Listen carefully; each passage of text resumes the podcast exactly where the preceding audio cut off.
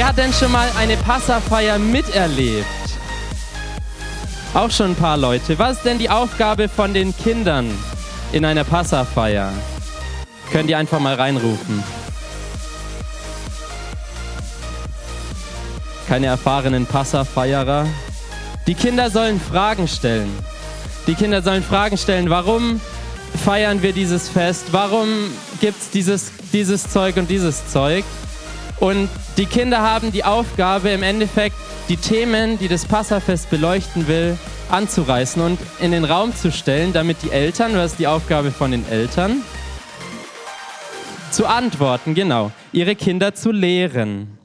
Und das hat ein festes biblisches Fundament, dass die Eltern die Kinder lehren sollen. Das hat zum Beispiel im Passafest Ausdruck, aber ich lese mal die Bibelstelle vor, wo Gott das beschreibt. Nehmt diese Worte, ah ja, genau, vorher, das ist im Deuteronomium elf, also das ganze Volk Israels aus Ägypten ausgezogen, ist jetzt durch die Wüste gewandert, nochmal vierzig Jahre und steht jetzt vor dem Jordan, um endlich nach Israel reingehen zu können. Und Mose spricht diese Worte zum Volk. Nehmt diese Worte also in Herz und Seele auf, bindet sie als Zeichen auf eure Hand und tragt sie als Merkzeichen auf der Stirn. Präge sie deinen Kindern ein und rede davon, ob du in deinem Haus bist oder unterwegs, ob du dich hinlegst oder aufstehst.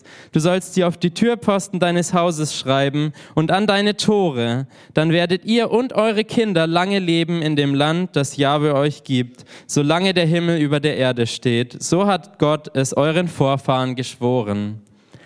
Also hier geht es darum, die Worte des Gesetzes, die Worte des Wortes, also halt Gottes Wort, haben sie vorher von Gott nochmal, ähm, haben sie vorher von Gott bekommen, hat Mose jetzt nochmal vorgelesen, um es ihnen ins Gedächtnis zu rufen. Und jetzt ist der Auftrag ans Volk, ehrt diese Worte. Als erstes Ding, merkt euch die Worte, prägt sie euch ein. Und als zweiter Auf, Auftrag, lehrt sie euren Kindern. Prägt sie auch denen ein, die noch ganz jung sind. Und das ist nicht nur für die Erwachsenen da, Gottes Wort, sondern genauso für die Kinder. Und es wurde völlige Kultur im äh, Volk Israel. Die Kinder wurden viel gelehrt und werden auch nach wie vor im Judentum noch von, von klein auf viel die Worte Gottes gelehrt. Und das ist ebenso, also das ist zum einen das Predigtthema heute, es geht um Kinder, es geht um die nächste Generation. In dieser Familienpredigtserie ähm, geht es heute speziell um die Kleinen, um die Kinder, um die Jugendlichen und auch was unser Herzschlag hier in der Gemeinde ist. Und ich dachte mir, ich fange einfach mal ganz vorne an in der Bibel, wo das zum ersten Mal großes Thema wird und zieh's dann bis, bis heute, was, was für uns heute dran ist. Und damals, genauso wie heute, ist der Auftrag für uns, lehrt eure Kinder. Also wenn ihr Eltern seid, habt ihr die geniale Möglichkeit, diese, diesen Auftrag, diese, dieses Privileg zu erfüllen, eure Kinder Gottes Wort zu lehren. Wie kann das ausschauen? Man kann mit den Kindern beten vorm Einschlafen. Man kann natürlich für sie beten. Wir können im Alltag mit den Kindern Gott begegnen, wenn wir irgendwas nicht mehr finden, das haben meine Eltern für, mit mir damals immer gemacht, äh, haben wir dafür gebetet, dass wir es wieder finden. Und ich habe erlebt, Gebet wirkt. Wir, wir haben den Auftrag, unsere Kinder zu lehren, das, was Gott uns in unserem Leben schon gezeigt hat, dass wir es weitergeben an unsere Kinder. Und ich habe das sehr erfahren in meiner Kindheit. Ich bin sehr gesegnet aufgewachsen. Meine Eltern sind gläubig und auch hier in der Gemeinde. Und sie haben mit mir jeden Abend ein christliches Einschlaflied gesungen. Wir haben gebetet vor dem Essen, am Abend vor dem Einschlafen.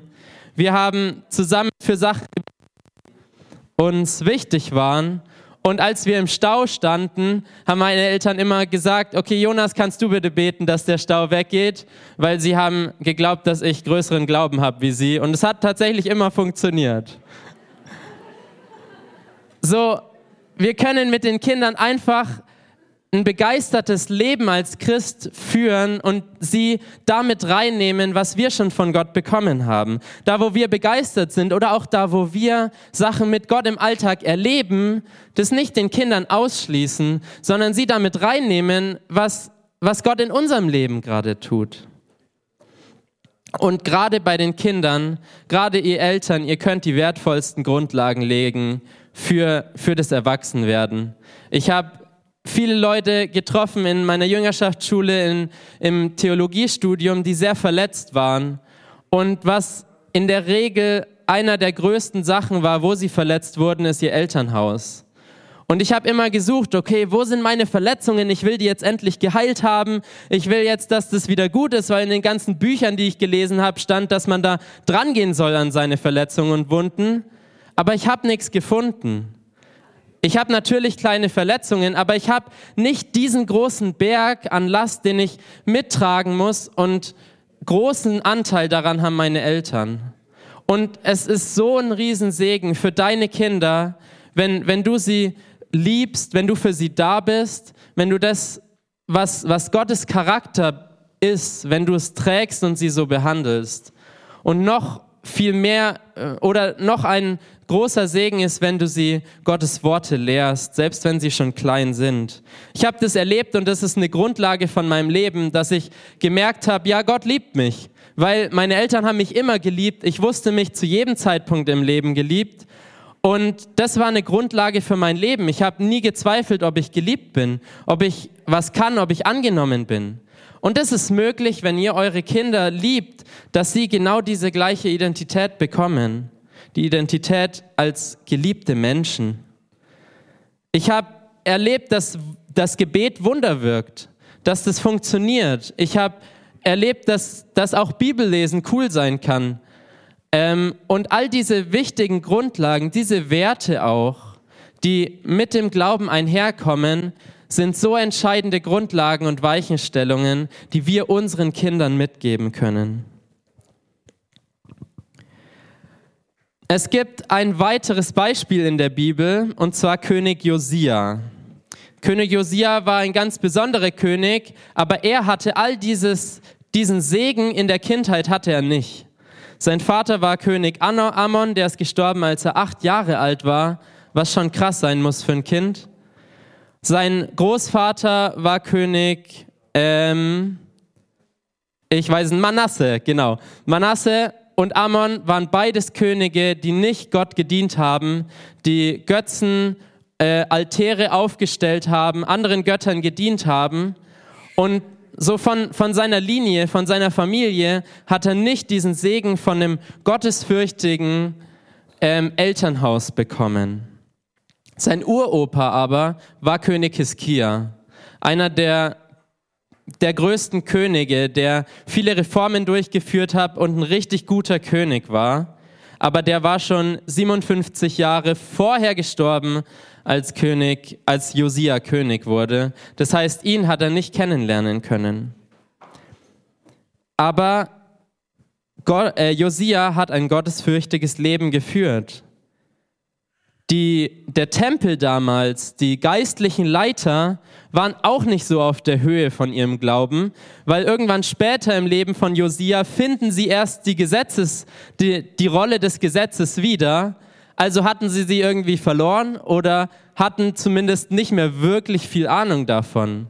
Also in Josias Leben, er hat nicht von seiner Familie und auch nicht von dem Tempel oder von der Kirche ähm, den Glauben mitbekommen, aber irgendwie Ist es, hat es funktioniert, dass er von Gott gehört hat, dass er schon seit Beginn seiner Königsherrschaft Gott treu gedient hat. Ich lese mal die ersten Verse vor.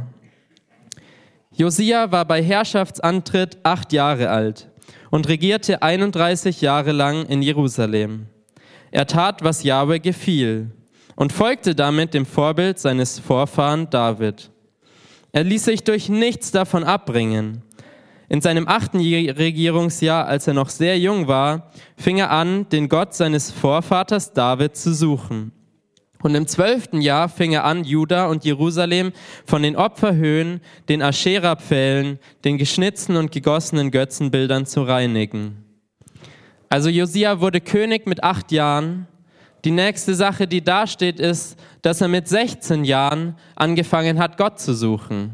Also er war ein Jugendlicher, er war noch kein Erwachsener und hat schon in dem frühen Alter, steht auch hier extra drinnen, ähm, dass er schon in dem frühen Alter angefangen hat, Gott zu suchen. Also irgendwie musste die Botschaft von Gott an ihn rangetragen worden sein. Steht nichts in der Bibel, wie das passiert ist, aber durch seine Väter und durch die Kirche damals, durch den Tempel, war es auf jeden Fall nicht. Vielleicht war es durch seine Mutter. Vielleicht war es auch durch eine Cousine, einen Freund, einen Onkel oder irgendeine Person, die ihm von Gott erzählt hat, dass er den Funken, dass er, dass der Funke in ihm angestoßen wurde, Gott zu suchen. Deswegen, selbst wenn du keine eigenen Kinder gerade hast, ich bin mir sicher, irgendwo in deiner Familie, irgendwo in deinem Umfeld oder wenn nicht in deiner Familie, dann auf jeden Fall hier in der Gemeinde sind genug Kinder da. Das heißt auch, selbst wenn wenn es Familien gibt, wo niemand gläubig ist vorher, wo du vielleicht die erste Person bist, die Jesus kennengelernt hat, da ist Hoffnung da für dich, für deine Familie, für die Kinder in deiner Familie. Denn bei Josia hat es geklappt. Er hat, er hat ein, ein Leben geführt, was so Gott hingegeben war, was so radikal für ihn war und alles andere, was, was Götzenanbetung war, kaputt gemacht hat.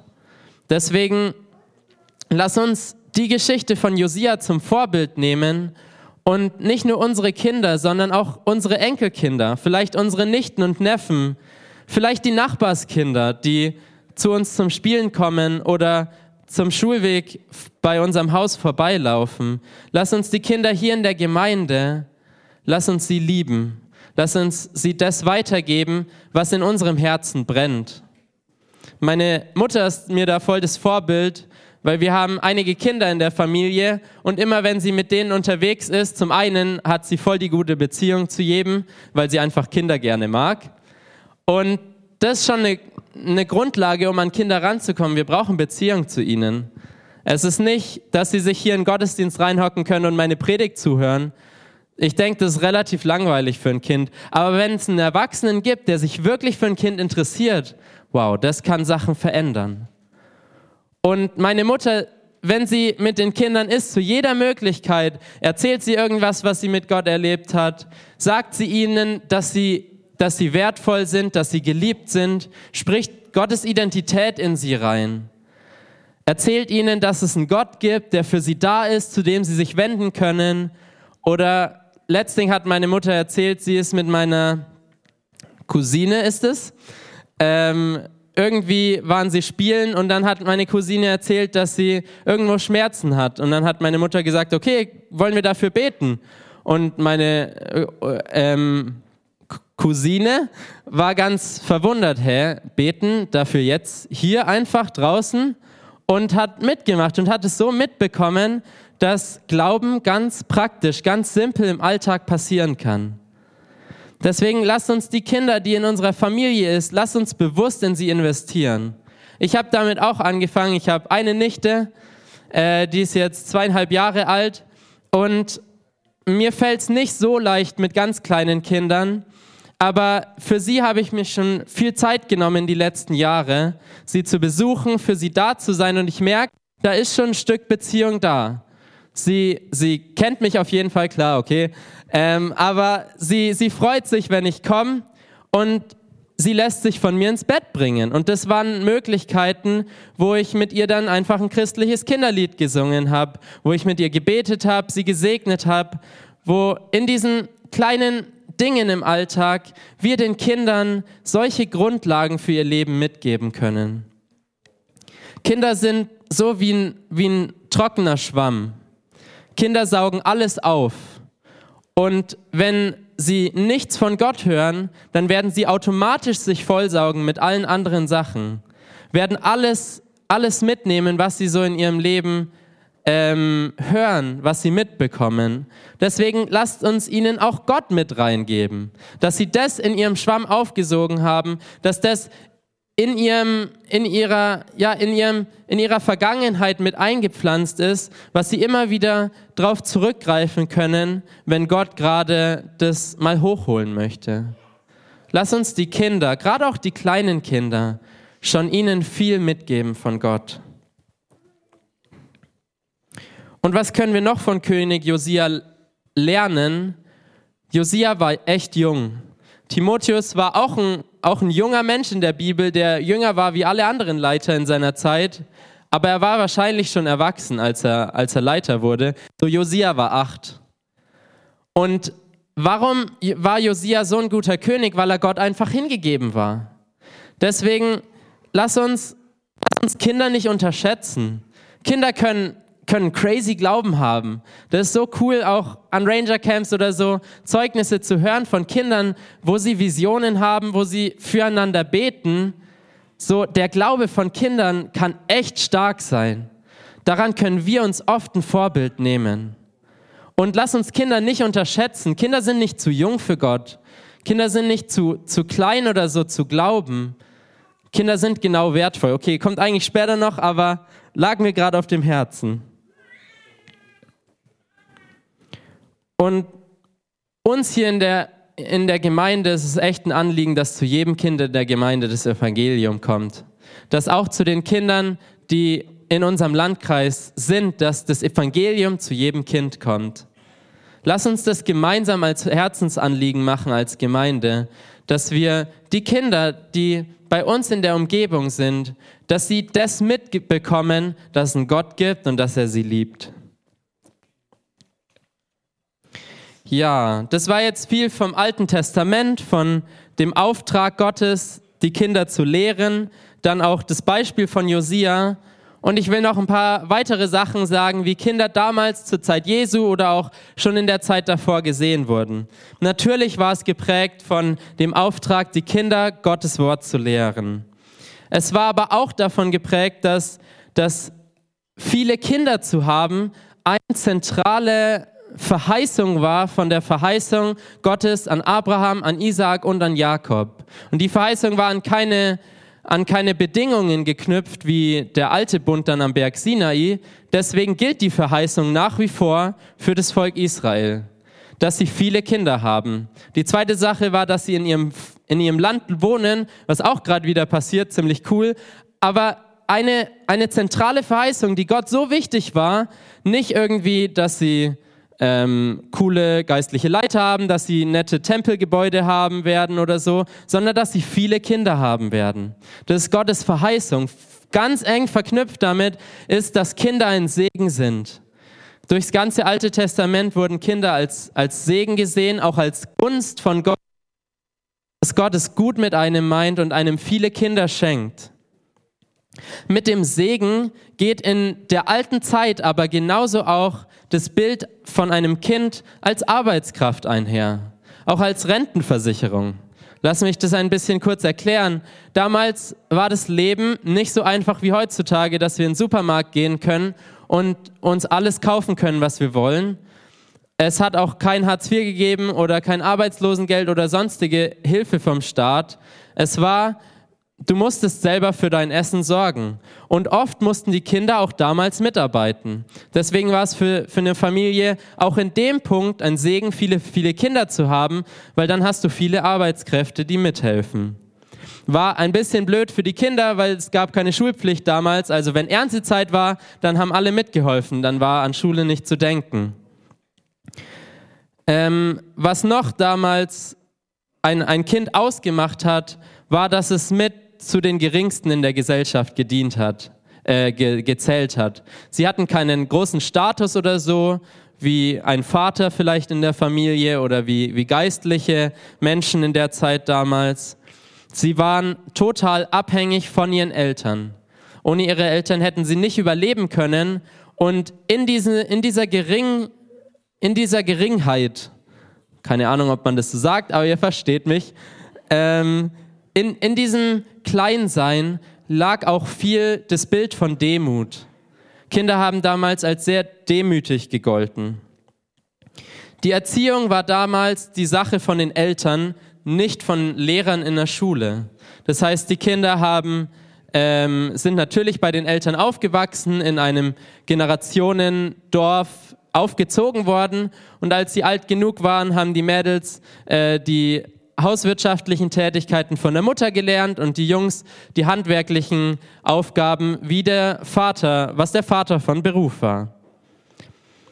Sie hatten keinen Status und als Jüngste und Schwächste in der Gesellschaft waren sie als erstes betroffen von Armut, von Hunger, von Krankheit oder auch von den Schulden von den Eltern, wenn sie als Sklaven verkauft wurden. Viele Kinder damals sind früh gestorben, deswegen liegt es die Lebenserwartung nur bei dreißig, vierzig Jahren, aber die Leute sind in der Regel schon sechzig oder so geworden, nur es sind so viele Kinder gestorben, dass der Schnitt so drastisch nach unten gezogen wurde. Das heißt, als Kind musstest du hoffen, dass du versorgt wirst von deinen Eltern. Wenn du schlechte Eltern hattest, gab es keinerlei Kinderrechte oder, oder solche Sachen, wie wir es heute kennen. Sie waren ausgeliefert der Willkür ihrer Eltern. Und in dieser, in diesem Bild von, von Kindheit, von Jugend, lebt Jesus und gibt es eine Begebenheit, die ich vorlesen möchte. Etwa zu dieser Zeit kamen die Jünger zu Jesus und fragten, wer ist eigentlich der Größte im Reich der Himmel? Da rief Jesus ein Kind herbei, stellte es in ihre Mitte und sagte, ich versichere euch, wenn ihr nicht umkehrt und werdet wie die Kinder, könnt ihr nicht in das Reich kommen, das der Himmel regiert. Darum ist einer, der es auf sich nimmt, vor den Menschen so gering dazustehen wie dieses Kind, der Größte in, in diesem Reich. Und wer einen solchen Menschen in meinem Namen aufnimmt, nimmt mich auf.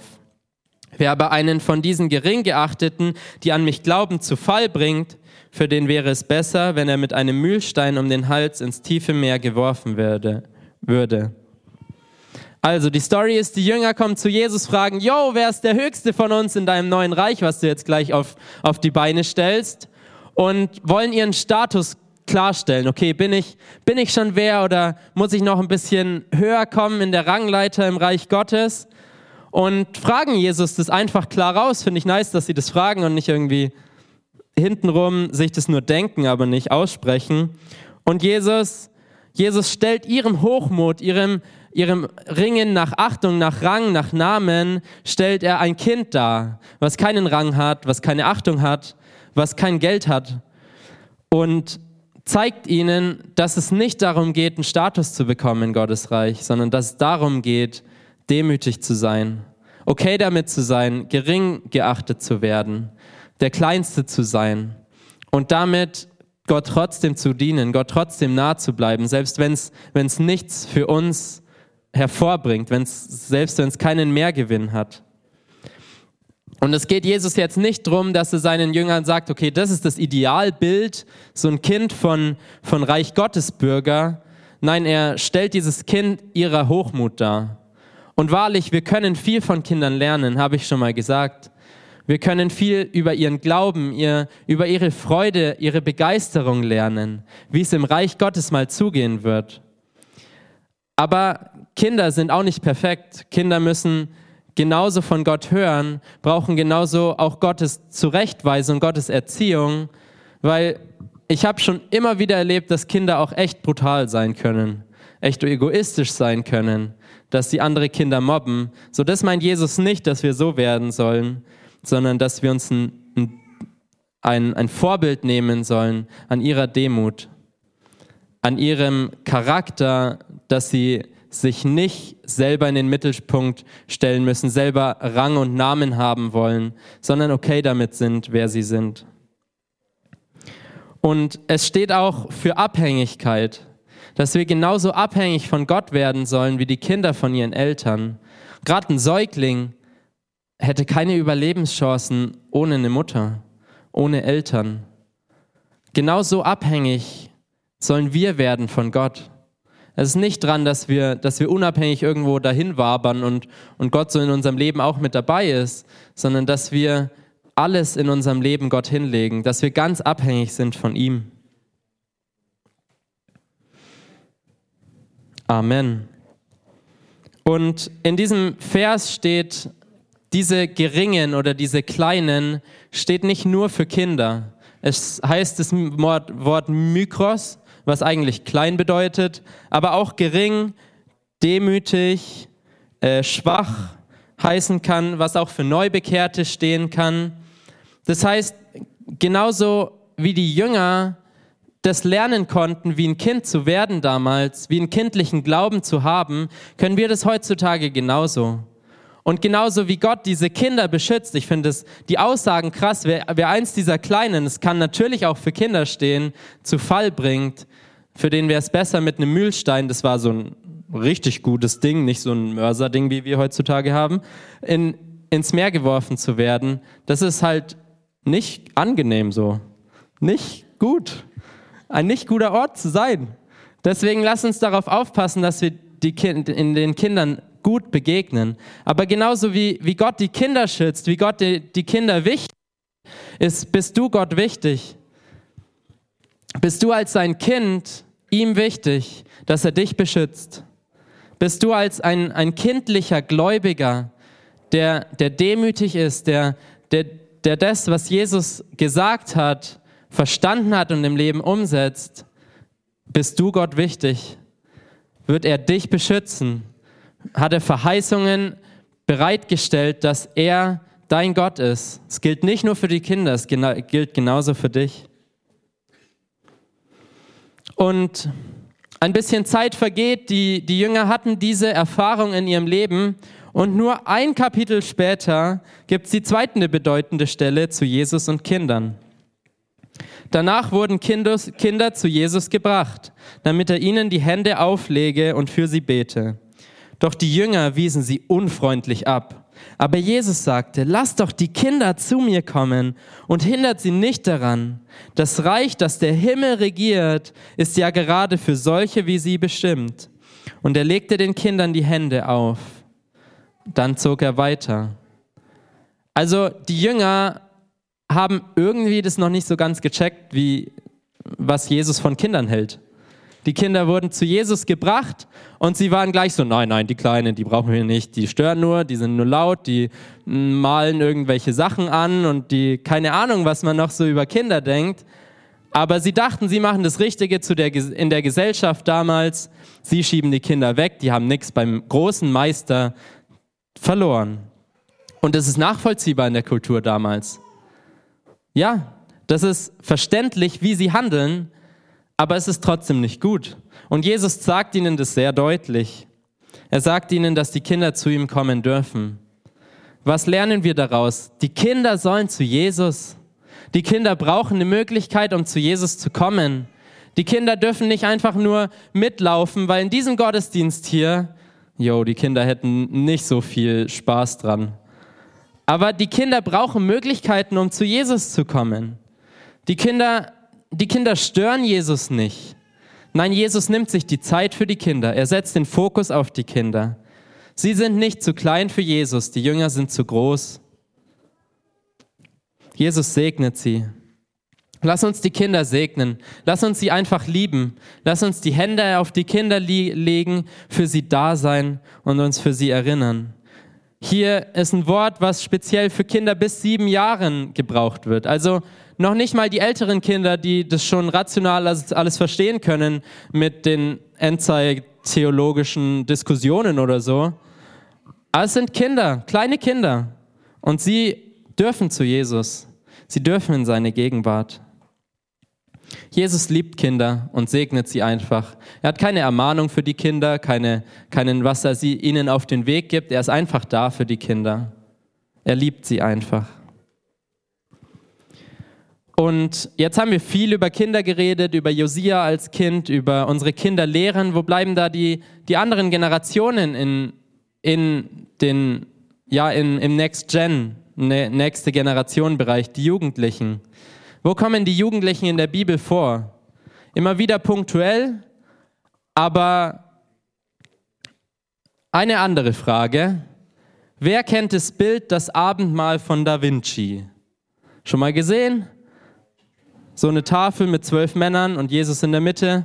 Einer sieht irgendwie aus wie eine Frau, ich weiß nicht, wie das entstanden ist, keine Ahnung. Ähm, habt ihr es noch im Kopf, wie alt die Jünger auf dem Bild ungefähr aussehen? Haut mal raus. Ich habe gesehen, zwei haben schon graue Haare. So circa. Ich würde sagen, so circa um die vierzig bis sechzig Jahre sahen die Jünger auf dem Bild aus. Was denkt ihr, wie alt die Jünger in Wirklichkeit waren? Gebt mal ein paar Ideen. Ihr könnt einfach reinrufen. zwanzig, fünfundzwanzig, dreißig. Wow, ihr seid richtig gut. Ich brauche euch gar nichts mehr zu sagen. Also die Jünger waren circa dreizehn bis dreißig Jahre alt. Es war sehr sicher niemand älter wie Jesus, weil Jesus war der Meister, der Lehrer. Und man ist zu ihm gegangen als Schüler, als Demütiger, als Jünger. Sie waren natürlich auch keine Kinder. Sie mussten schon selbstständig mit Jesus mitgehen dürfen. Und mit dreizehn Jahren ungefähr war man als, als erwachsener Mensch, hat man damals gegolten. Petrus war grob um die zwanzig rum, weil er stellt eine Frage zur Tempelsteuer, die er vielleicht noch nicht so wusste, vielleicht vorher noch nicht hatte, weil er zu jung war, und die ist ab zwanzig Jahren fällig. Er war auch schon verheiratet, aber wir wissen nur von ihm allein, dass er verheiratet war. Die anderen waren wahrscheinlich nicht verheiratet oder wir wissen es einfach nicht. Und Heiratsalter damals war so achtzehn bis vierundzwanzig. Also die Jünger waren vermutlich eine junge Truppe. Eine Truppe von Jugendlichen vielleicht, vielleicht jungen Erwachsenen. Aber es waren auf jeden Fall keine alten Männer, die Jesus sich da ausgesucht hat. Macht auch Sinn, weil Johannes ist erst frühestens achtundneunzig nach Christus gestorben. Wenn er schon sechzig gewesen wäre, dann wäre er ja irgendwie hundertdreißig Jahre alt geworden. Das war für damalige Verhältnisse schon ein bisschen alt. Genau, die Jünger waren jung. Die Jünger waren jünger, als wir manchmal denken. Und Jesus' Hauptdienst lag diesen zwölf Menschen. Er hat gepredigt, er hat Kranke geheilt und natürlich für die Menschheit war sein Hauptdienst am Kreuz. Aber zu seiner Lebzeit, die meiste Zeit hat er mit, mit diesen Jugendlichen ver- verwendet. Hat er diese Jugendlichen mitgenommen in sein Leben? Hat er sie mit reingenommen, wie er predigt, wie er Gott dient, wie sein Charakter, wie sein Leben ist? Das heißt, Jesus war voller Jugendgottesdienstmitarbeiter, aus vollem Herzen. Das hat er sich als Hauptaufgabe gemacht. Er wusste ja auch, das sind die Leute, die seinen Auftrag die nächsten Jahre ausführen, weil Jesus' Plan war, nur drei Jahre auf der Erde zu wirken. Und hier, hier sehen wir, wie wichtig Jesus das ist, junge Leute zu lehren. Er hat sich genau die ausgesucht, die noch jung waren, die immer wieder wilde Be- Bemerkungen gemacht haben, voll mit Schwertgewalt das Reich an sich reißen wollten oder halt einfach Jugendliche waren so. Und er hat sich die genommen und hat sie geformt, hat sie an sich teilhaben lassen, damit sie, damit sie wirklich gut ausgerüstet werden als seine Jünger. Und Als, als Jugendliche ist es eine echt besondere Zeit. Deine Eltern sind nicht mehr so das Vorbild, wie sie früher vielleicht mal waren. Und du brauchst andere Vorbilder, die, ich glaube, es ist so entscheidend, dass Jugendliche Vorbilder haben, die im Glauben stehen. Vorbilder haben, zu denen sie aufschauen können, die sie aber auch ja wahrnehmen als Erwachsene, die nicht mehr alle zwei Monate sagen, du bist aber groß geworden. Ja, natürlich, das, Mann, das ist fast ein Erwachsener. Die sind nicht mehr klein. Und es ist wichtig, dass wir ihnen so begegnen, den Jugendlichen. In der Jugendzeit muss man so viele richtungsweisende Entscheidungen treffen. Du triffst Entscheidungen wie, was für einen Beruf du wählst. Du triffst vielleicht Entscheidungen, mit welchem Partner du zusammen bist. Das sind viele richtungsweisende Entscheidungen, die man schon ganz früh im Leben treffen muss, wo man noch nicht viel Erfahrung hat, wo man noch nicht viel Möglichkeit hatte, Erfahrungen zu sammeln oder von Leuten gelehrt zu werden. Und in diesem jungen Alter müssen Jugendliche, müssen junge Erwachsene schon viele richtungsweisende Entscheidungen treffen.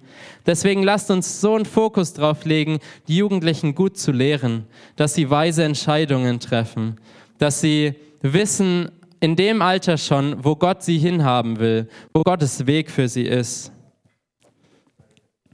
Und uns als Gemeinde sind Jugendliche echt wichtig, sind Kinder echt wichtig. Wir wissen, dass sie die nächste Generation sind von Pastoren, von Missionaren, von Eltern, von der Gemeinde.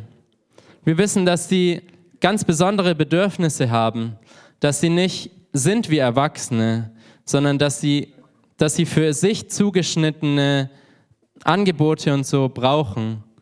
Und Jugendliche brauchen vor allem Menschen, die sich für sie interessieren. Jugendliche brauchen inzwischen nicht mehr das krasseste Programm, die fancyigsten Lichter, wie wir sie hier vielleicht im Gottesdienst haben, sondern sie brauchen Leute, die sich für sie interessieren. Und das kann jeder von uns sein. Dafür muss man nicht studiert haben, dafür muss man nicht groß was können, dafür braucht man einfach Liebe für die Menschen. Deswegen nehmt euch auch der Kinder hier in der Gemeinde an. Seid für sie da, seid Vorbilder im Glauben, seid Leute, die sie vielleicht zu Hause nicht haben. Seid Seid das, was ihr euch vielleicht gewünscht hättet in eurer Jugend.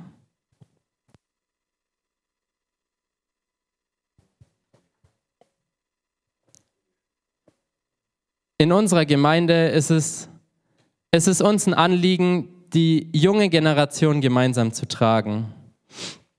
Uns ist es ein Anliegen, für sie da zu sein.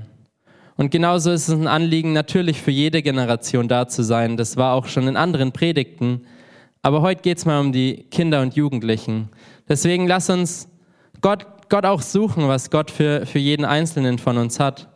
Es muss nicht bedeuten, dass du Jugendpastor wirst, um einen guten, eine gute Prägung für einen Jugendlichen zu hinterlassen. Aber es kann sein, dass du einfach Jugendliche, die du siehst, mal ermutigst. Dass du Kinder, die, die spielen, dass du mit ihnen mitspielst. Das macht übrigens echt Spaß, auch als Erwachsener. Und dass wir als ganze Gemeinde die nächste Generation gemeinsam tragen. Dass es nicht eine Sache ist, die wir outsourcen zum Next-Gen-Bereich, zu den, zum Kindergottesdienst oder sonst wohin, sondern lass uns das, die Kinder, als ganze Gemeinde ein Anliegen werden. Lobpreisteam, ihr könnt gerne schon nach vorne kommen. Ich glaube, wenn wir in Jugendliche investieren, ist es nicht nur was, was wir geben. Ich denke, wir bekommen viel zurück. Ich lerne immer wieder Sachen von den Ranger Kids, mit denen wir viel Zeit verbringen. Ich, mir macht es echt Spaß und es kann auch euch Spaß machen, sie im Fokus zu haben. Lasst uns gemeinsam sie im Gebet tragen, wo wir vielleicht sonst nicht so viel Verknüpfungspunkte haben. Und ich denke, wir alle können uns in dem identifizieren, dass wir genauso kindliche Gläubige werden wollen, dass wir genauso jünger werden wollen wie Jesus. Und das ist für jeden möglich. Wo wir, egal wo wir gerade stehen, Jesus ist für jeden offen, für jedes Kind, für jeden Erwachsenen. Er liebt jeden genau gleich. Und Kinder sind ihm wichtig, ja, und du bist ihm genauso wichtig, weil er, du, er möchte, dass du sein Kind bist, dass du sein Jünger bist, dass du dich demütigst, egal was dein, dein Rang ist, was was dein, dein Wert ist in der Gesellschaft, dass du dich demütigst und von Jesus lernst.